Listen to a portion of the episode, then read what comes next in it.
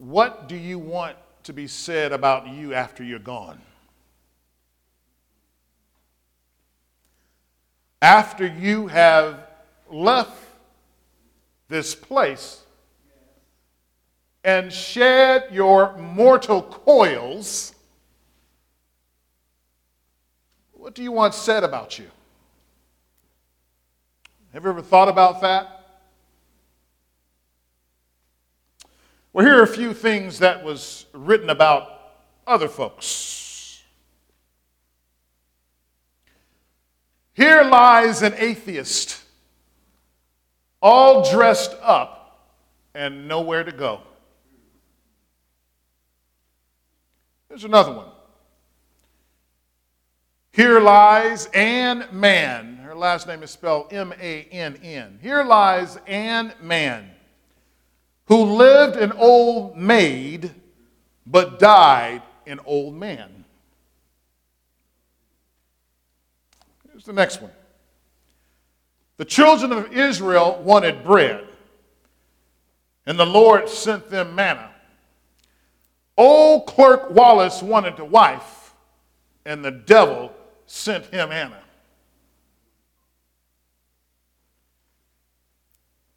Here lies Johnny Yeast.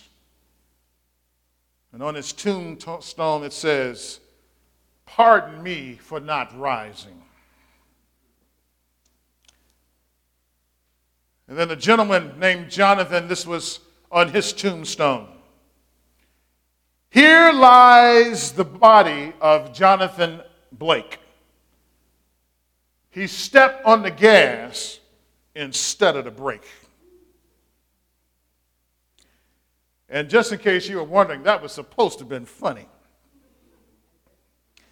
It can be good, amazing, funny, and sometimes pathetic concerning the things people say about us once we're gone.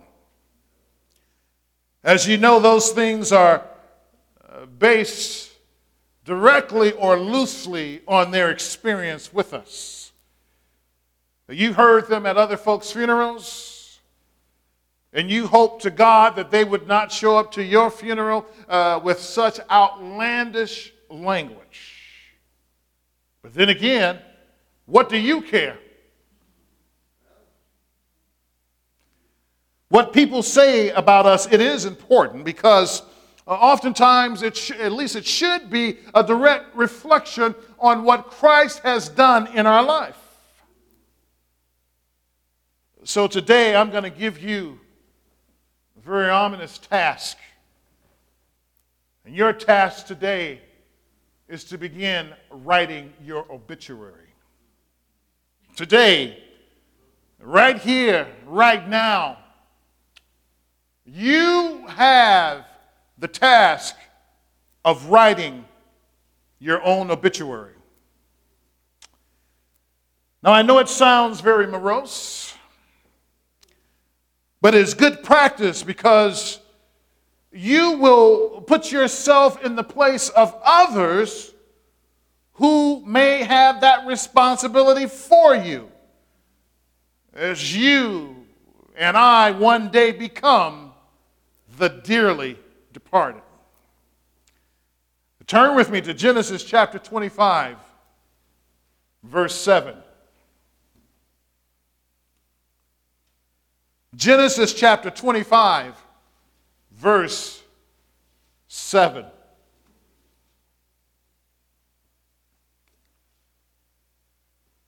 In the passage, it reads, beginning there, verse 7 these are the days of the years of Abraham's life 175 years. Abraham breathed his last and died in a good old age, an old man and full of years, and was gathered to his people. Isaac and Ishmael, his sons, buried him in the cave of Machpelah. In the field of Ephron, uh, the son of Zohar the Hittite, east of Mamre. The field that Abraham purchased from the Hittites. There, Abraham was buried, and Sarah, Sarah his wife. Verse 11. after the death of Abraham, God blessed Isaac his son, and Isaac settled at Beer uh, Lahairoi. Right? And just a quick note on verse 11. It's very interesting that Isaac settled at Beer Lahairoi because that was the very place that God spoke to Hagar. That was the same place that God spoke to Hagar about her son Ishmael. That was the place that Isaac settled. But back to our passage here. People aren't made to outlive death. We are not made to outlive death. Now we know that Abraham that he lived a long time, 175 years and and, and boy, that's a long time. And for many folks that's like two or three lifetimes. But on the other hand, we look back on the history of some of the saints of God in the book of Genesis and how some lived to 500 years and 600 and 700 and 800 and 900 years, how uh, that was a long time. But nevertheless, however long that they live, they never outlive death. Now, uh, this is a very interesting message today.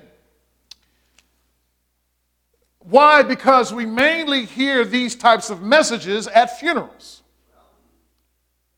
Never do we have an opportunity to sit back without the dearly beloved in front of us to distract us from the Word of God that goes forth.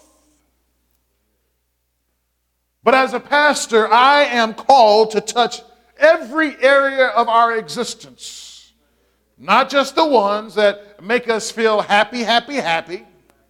Right? Not just the ones that we feel like when we leave church, we are on cloud nine, not just those, but also the other ones that we should think about. That if you are a follower of Jesus Christ, you should think about death. Why? Because as a follower of Jesus Christ, we have nothing to fear. As Paul says, for me to live is what is Christ, but to die is gain. So uh, no matter uh, how we end up, we know it is a win win proposition for us. As individuals, we prepare for vacations, we prepare for our children to come into this world. We prepare for the new job. We even prepare to leave that job during retirement.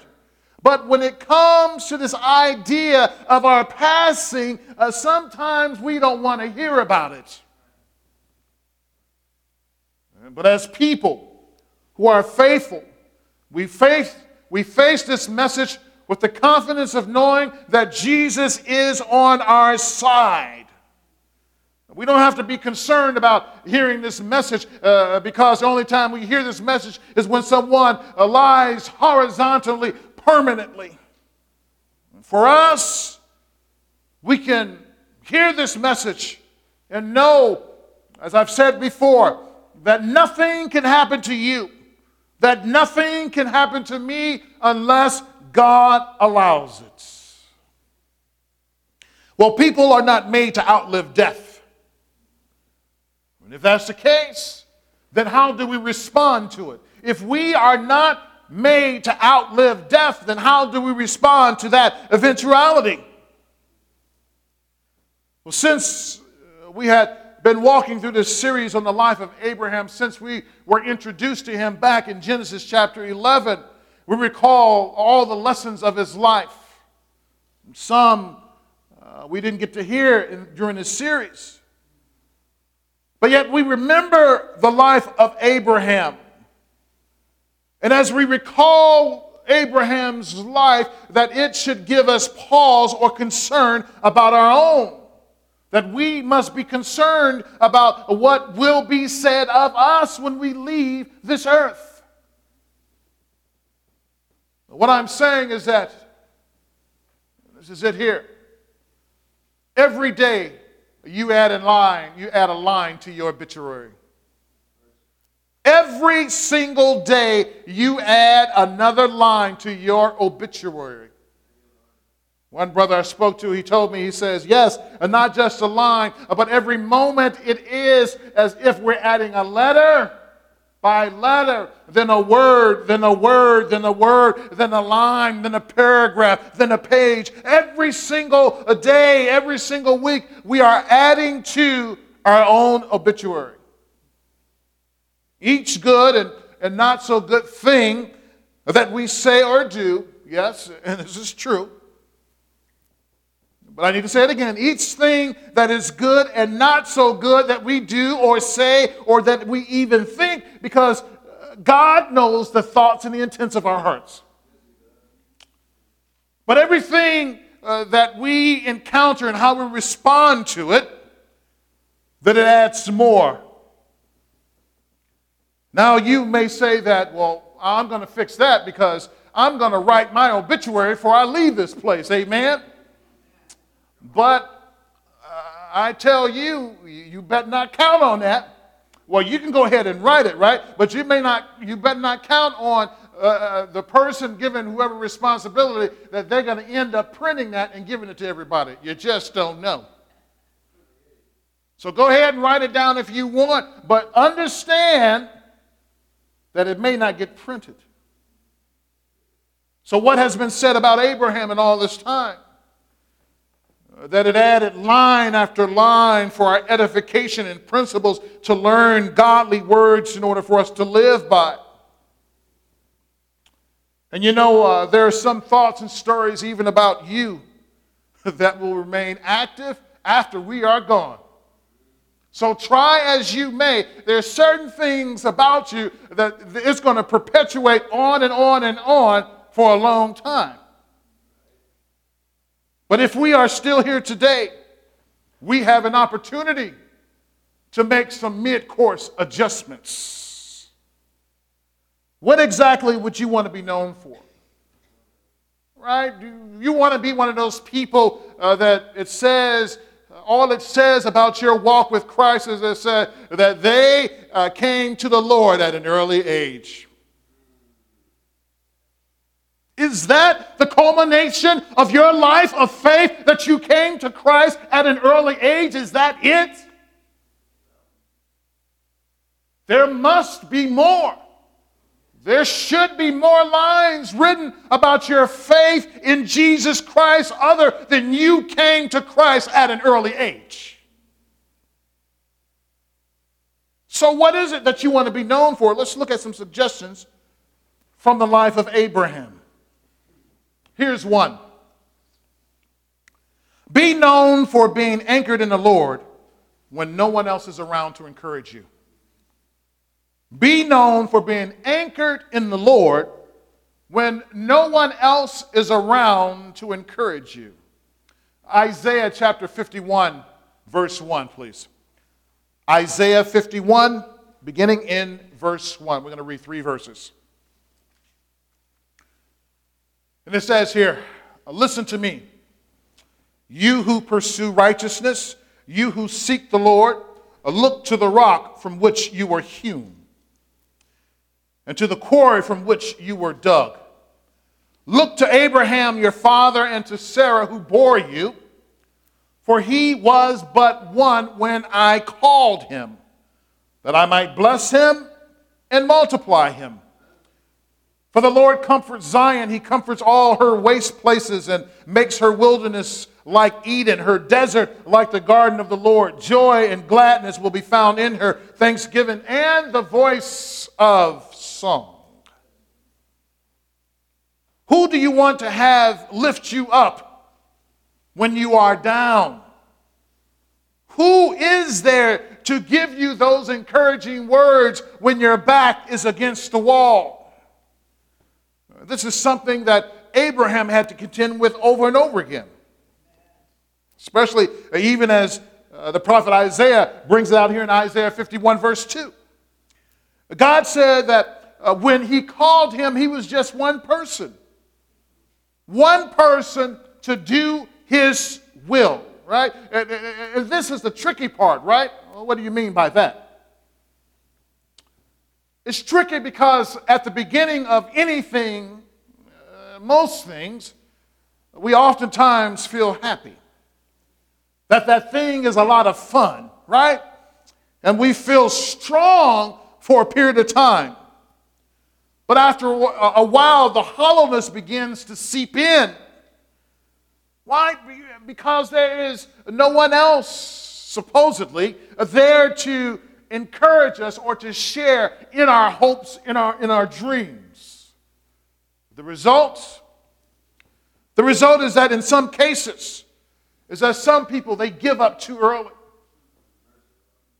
Some people give up way too early before God blesses them. Well, what's early? Well, I don't know. I, I don't know what early is for you. I, can't determine it. God knows what's early for you. I don't know what's early for you. But in some cases, some people give up way too early. They give up too early before their dream or their vision has an opportunity really to take roots and bear fruits. Someone once said, and, and that someone is Bear Grylls. He says this, and I quote Survival can be summed up in three words. Here it is Never give up. That's the heart of it, really. He says, just keep trying. And Bear Grylls, he happens to be a Christian, by the way. Uh, nevertheless, the Word of God comes to us and says that when He calls us to do a, such a task that we cannot do on our own, that we are never to give up, that we are never to lose hope. Yet Abraham received a few promises from the Lord. And see, this is the key. Abraham received this promise. We track through his life. We saw how he would lie in order to protect his fine wife who was on Medicaid. We saw that. We, we saw how he lied a second time. We even saw how he sacrificed his own son. We saw how he was human, in other words. But God blessed him with that son, didn't he?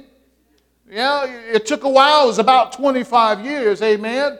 And I know you some of you may say that, but but but but, but pastor, I can't I can't wait 25 years for that wife. You see, I'm young, and if I wait 25 years, I'm going to be old. Or I can't wait 25 years for this to happen uh, in my life. But there are times that we must wait and we must wait.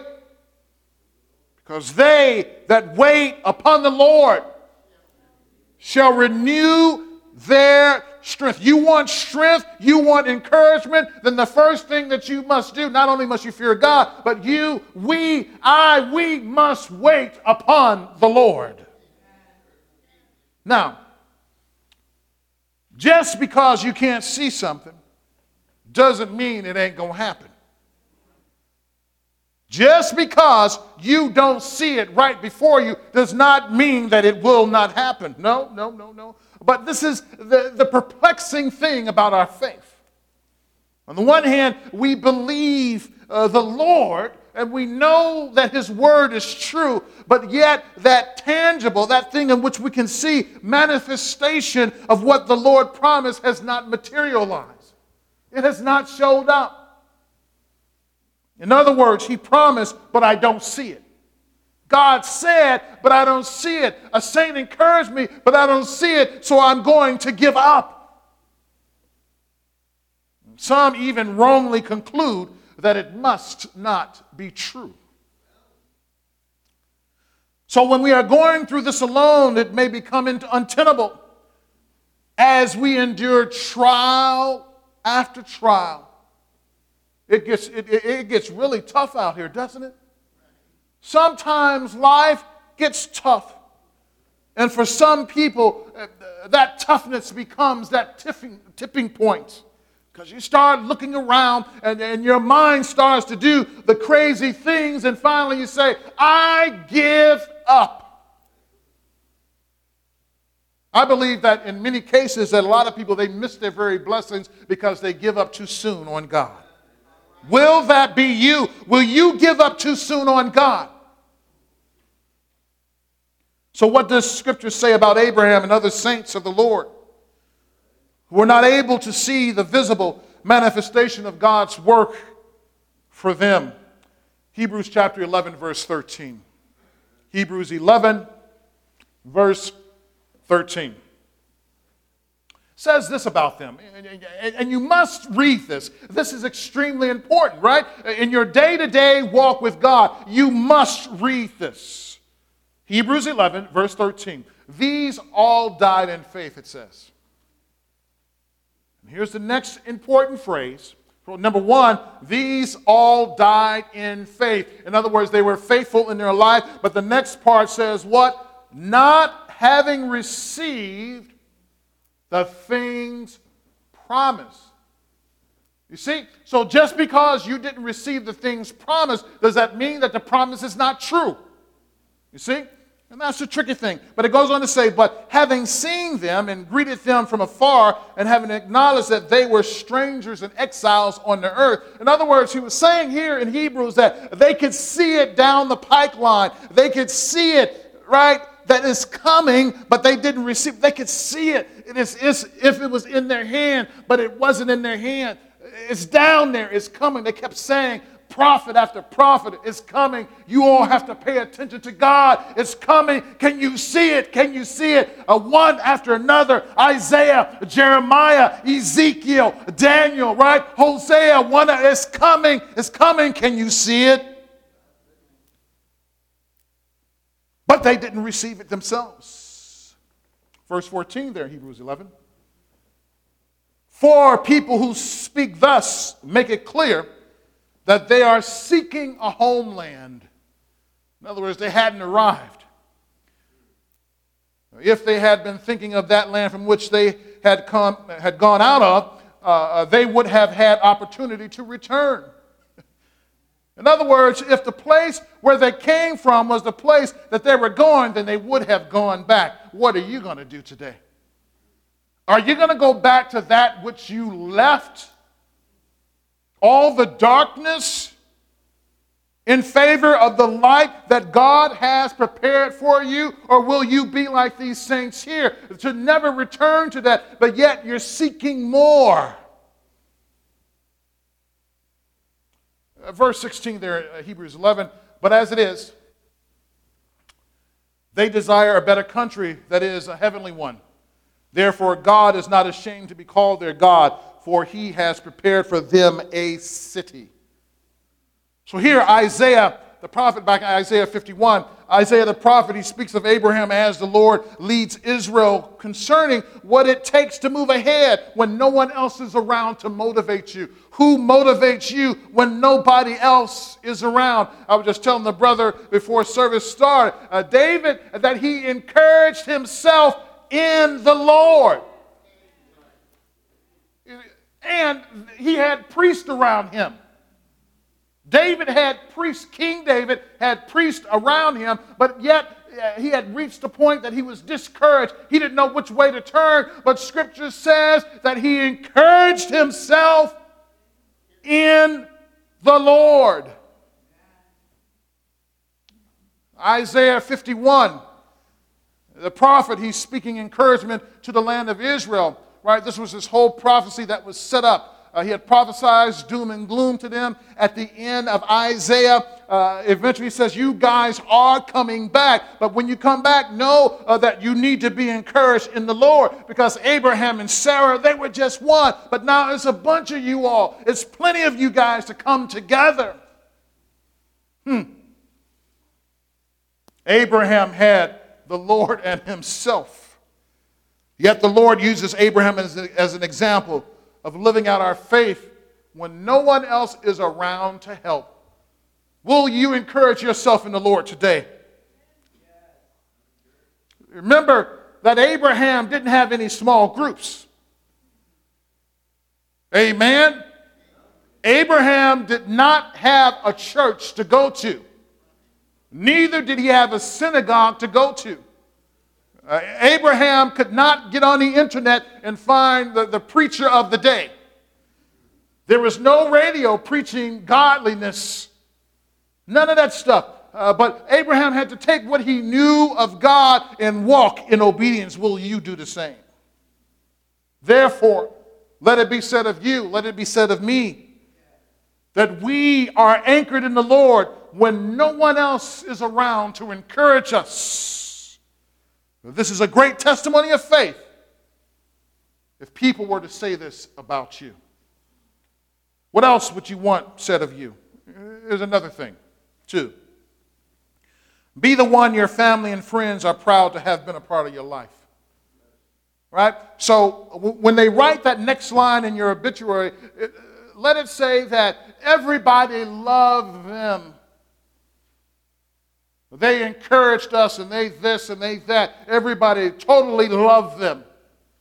And we, the family and friends, we're proud to have them to have been a part of our life. Romans chapter 11, verse 1.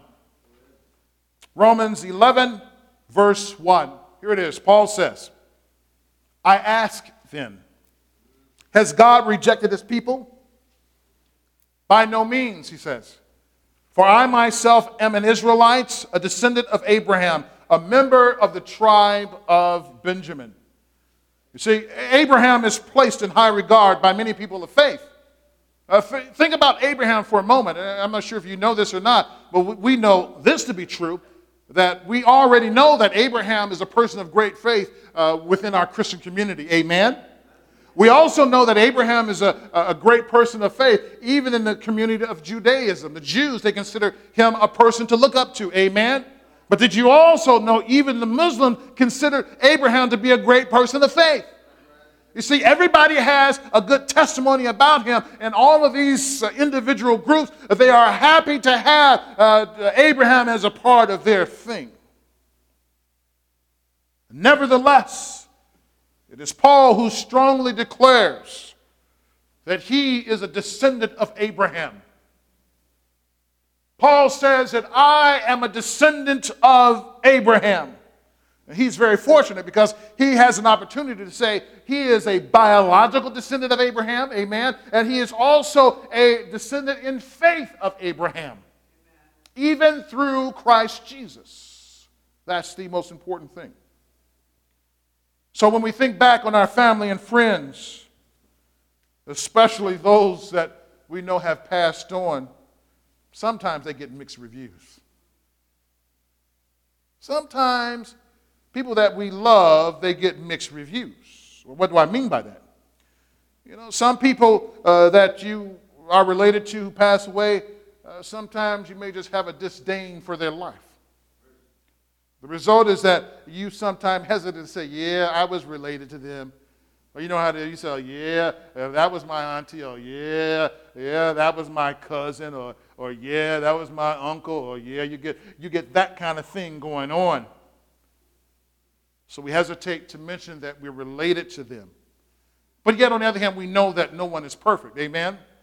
We, we know that. You know, I, am not uh, trying to set up this, this phony straw man and then knock him down. Right? I understand that. I understand that most of you are not perfect in here.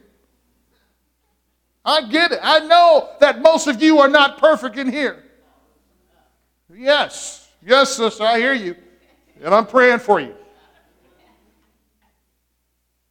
we know that we are not perfect, right? I'm a part of that, you know.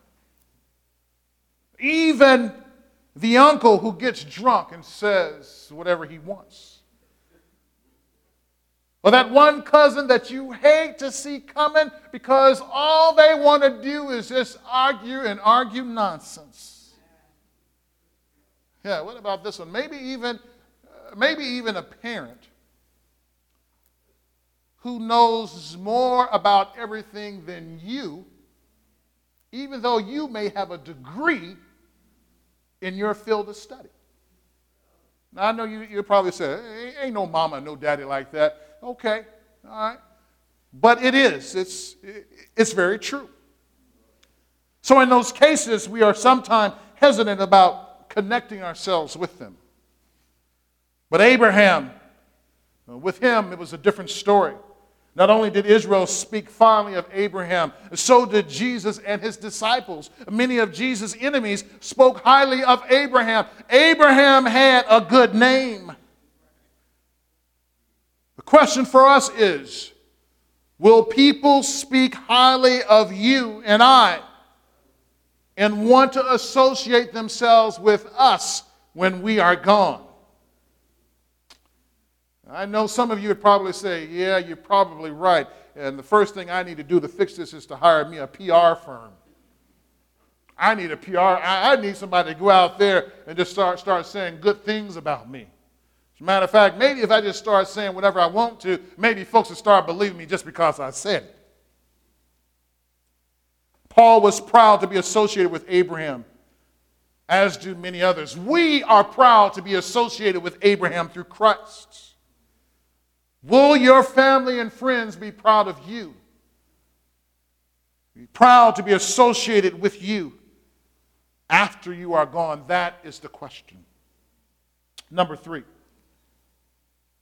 let them say that you trusted the Lord even in the most severe of tests.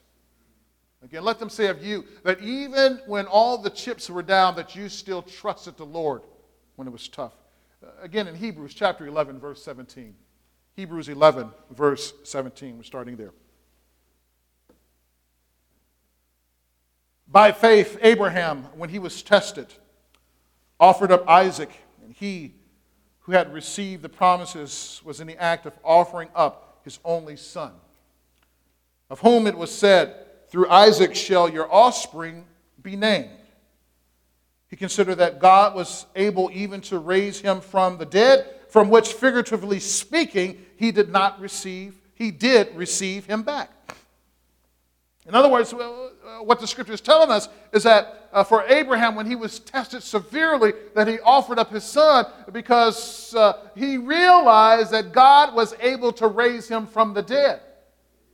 You see, uh, uh, uh this is one thing that we may miss, right? We, we have to get this. In other words, Abraham was not believing that if I sacrifice my only son right now, that God is going to allow me to have another kid. That's not what he was saying. See, we would think that, well, the reason that he could do that, because God would bring his promise uh, through a, a, second kid, or in this case, maybe a third kid, right? We know, we know Abraham, he was really busy, right, in his old age, right? Uh, uh, but, but nevertheless, uh, Abraham, he sacrificed his child not because he was thinking that God was going to allow the promise to happen to another kid, but he said that God was able to raise up Isaac from the dead. That's how much faith that he had in the Lord. He said because he knew that, uh, that all these offspring, that there, it was going to happen only through Isaac. So if God wanted him to sacrifice his son, then God was going to raise him from the dead. The question is for us how do we make it through these tough times? Did you know people want to know how you were able to endure when the tough got going? You know, people want to know this about you. They want to know, you know some of the things that you're struggling with.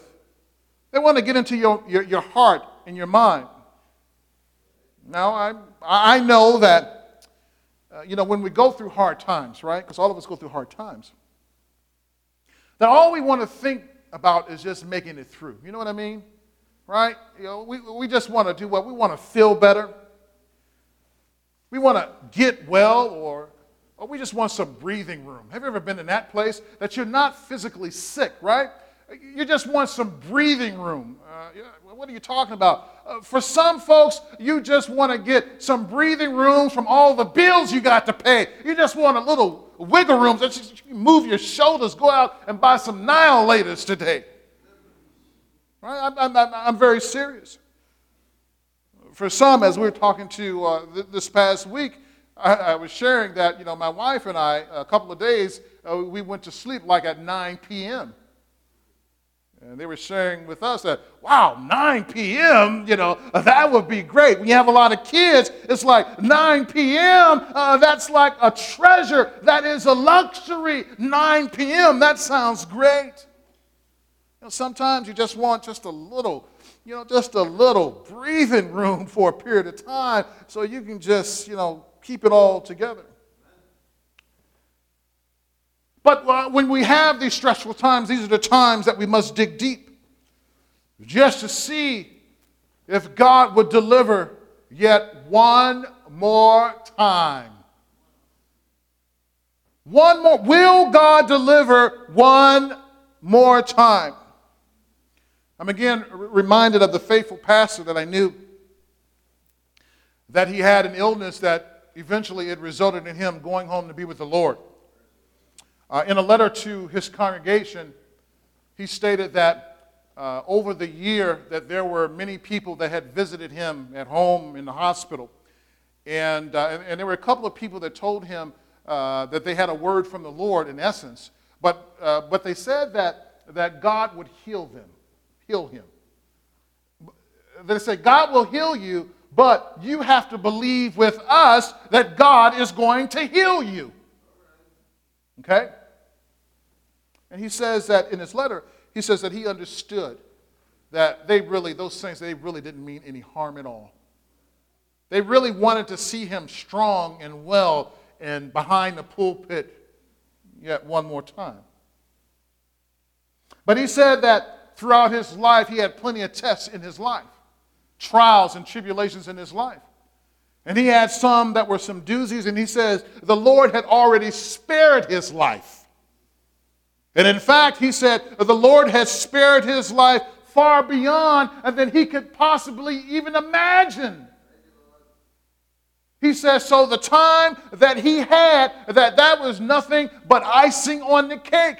God had already done what he said that he would do. God was faithful. So his bottom line was that Jesus had already allowed him to remain on earth much longer than he could possibly have imagined. But those, t- those tests we go through uh, can result in all types of thoughts and things that come out of our mouth. You know, sometimes when we go through these tests, we can become bitter, can't we? Sometimes we can just get mad and angry. Sometimes we can be resentful because we thought that we didn't deserve what we get. Now, if if you think that, that preachers are exempt, uh, think again. Because there are times when a preacher, including myself, uh, that we could look at our life and say, Lord, that I don't deserve this, that surely there must be more. And you can be down in the dumps. But yet, I think of David and how David said that I encourage myself, how? In the Lord. So we must learn again how to do what? encourage ourselves in the Lord. Will they say of you that you trusted in the Lord even when times have gotten tough and life is unbearable? Some experience tests so severe that it drives them away from the church. What? Yeah. Some people in their life, they have such a tough time that uh, that it drives them away from the church. Why? Well, why is that true? Because they lack maturity in the faith. They don't understand that when you go through tough times, that the thing that we must do is do what? We need to be in church. Right? But for some folks, when they go through tough times, what? They want to stay away. Why? Because they have on a facade, they have on the mask, and they think the only time that I need to be in church is only if I'm feeling good. But you're wrong. Uh, the church is a place for those who are sick. You know, you, you may say that I'm not sick, but yes, you are. You, you may know Christ, but you still got that little sickness that goes on. That's why we have to be encouraged. That's why we have to latch on to God's words. That's why God's people have to speak truth and encouragement into our life. We must draw near and not be driven away. Trust in the Lord, even when the trials and the tests seem unbearable. So, what do you want said about you when you are, gone? What, what is it? as you're writing your own obituary, the first suggestion was to be known for being anchored in the Lord when no one else is around to encourage you. That was the first one. The second one is be the one your family and friends are part to have been a part of your life. The third one was let them say that you trusted in the Lord even when the tests were extremely severe. Here's the last one. When people think of you, let them also think of the Lord. When people think of you, let them also think of the Lord. But wait a minute. Uh, you see, when I write my obituary, uh, or when I want my obituary written, I want them to say uh, that uh, uh I worked for, I got to pick something that nobody is part of because you think I'm going to talk about you, right? Okay, here we go. I'll pick, a, pick me, right? I, I, I worked as a musician. And as a musician, I play for this person, this person, this person. You know, some people's obituary it really looks more like a resume. Are they trying? Are you still trying to get a job and you did? They did this, they did this, they got this degree and that degree. You know, we understand. Don't, don't get me wrong, I get it. Right? And, and, and if I come to your funeral, I'm not going to criticize that. I'm just saying, amen? Or if you come to mine, just you know, don't criticize. You just say, right? You know, if anything, you all just bring. If, if I go before you, uh, Elder Davis, uh, Pastor Scott, I want the gospel. Okay, I'm letting I'm letting you all know now, Elder White, I want the gospel. Don't fool around. I don't want any, honey. This is my funeral, okay? All right. I want I, I, want the gospel.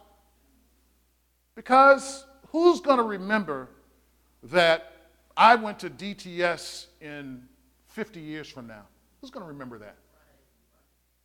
Who's going to remember that I performed one day with Gladys Knights in the who's going to remember who's going to even care nobody cares well well what about the discography and all this other stuff nobody is going to care but who's going to care that they came to christ during my funeral? Who's going to care that the one person that came to Christ, who led someone else to Christ, who led many other, who's going to care then? There's going to be hordes of people who are going to care. See? That's what should be important. Right, get me back here now. Okay. So when people think of you, let them also think of the Lord. Mark chapter 12, verse 26. Mark 12, 26.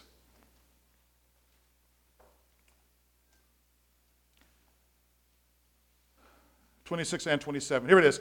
And as for the dead being raised, have you not read in the book of Moses, in the passage about the bush, how God spoke to him, saying, I am the God of Abraham and the God of Isaac and the God of Jacob, right? Uh, he is not God of the dead, but of the living. You are quite wrong. This is Jesus speaking. Uh, so, in speaking of the Lord, they often identified him, Abraham, as uh, uh, God, as being the God of Abraham.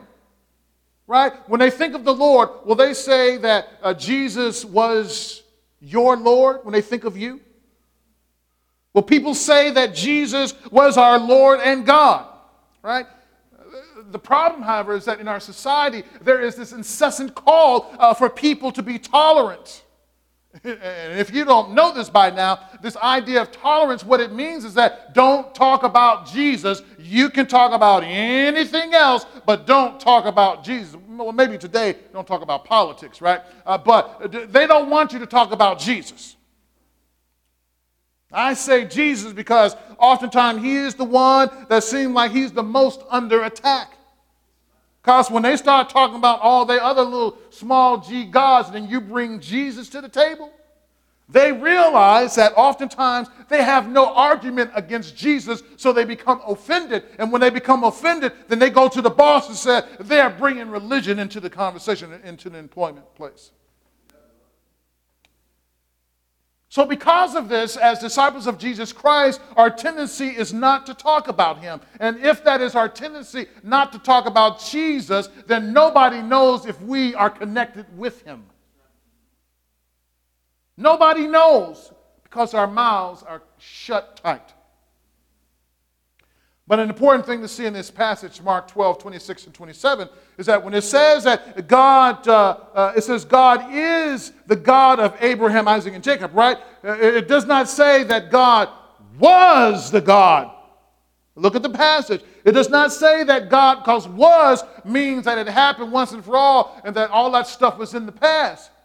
You see, what it says in the passage, God is the God of Abraham. Remember, Abraham is supposed to be dead. How can God continuously be God over someone who's dead? Because he is God of the living. Abraham was still alive, you see? So when they think of you, will they also think of the Lord?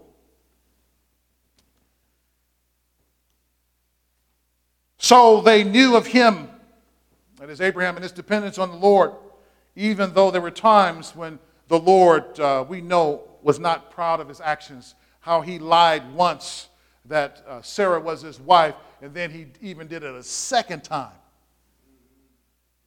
Isn't that something? But yet, in all of this, Abraham is still lifted up pretty high in our faith. So, if you've made some mistake, ask the Lord forgive you, but then move on with your life. Amen? If you made a mistake, ask the Lord forgive you, and then do what? Move, okay, you, you need to get with me now. If you made a mistake, ask the Lord to forgive you and then do what? Forgive me, Lord, and then move on. Because he is faithful and just to forgive you of your sins and do what? Cleanse you of all unrighteousness.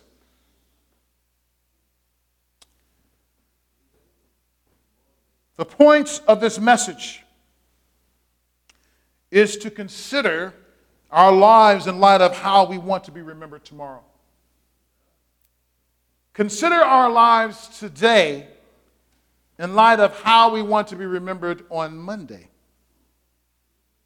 As with Abraham, we know there was not perfection, and there will not be perfection with us. But remember, every single day, every single moment, we have another chance to write another line of our obituary. Each moment, another letter goes into place. What will that line say about you? Will it be that they live faithfully to the Lord or not? One more passage 2 Timothy chapter 4. 2 Timothy chapter 4, verse 6. Paul says this. For I am already being poured out as a drink offering. And the time of my departure has come. I have fought the good fight. I have finished the race. I have kept the faith. Henceforth, there is laid up for me the crown of righteousness which the Lord, the righteous judge, will award me on that day.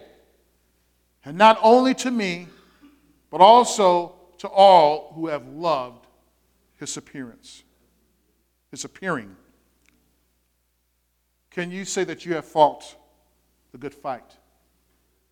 Will you be able to say that you finished the race? Or even will they say about you that you have kept the faith? Get to writing, brothers and sisters. Let's pray.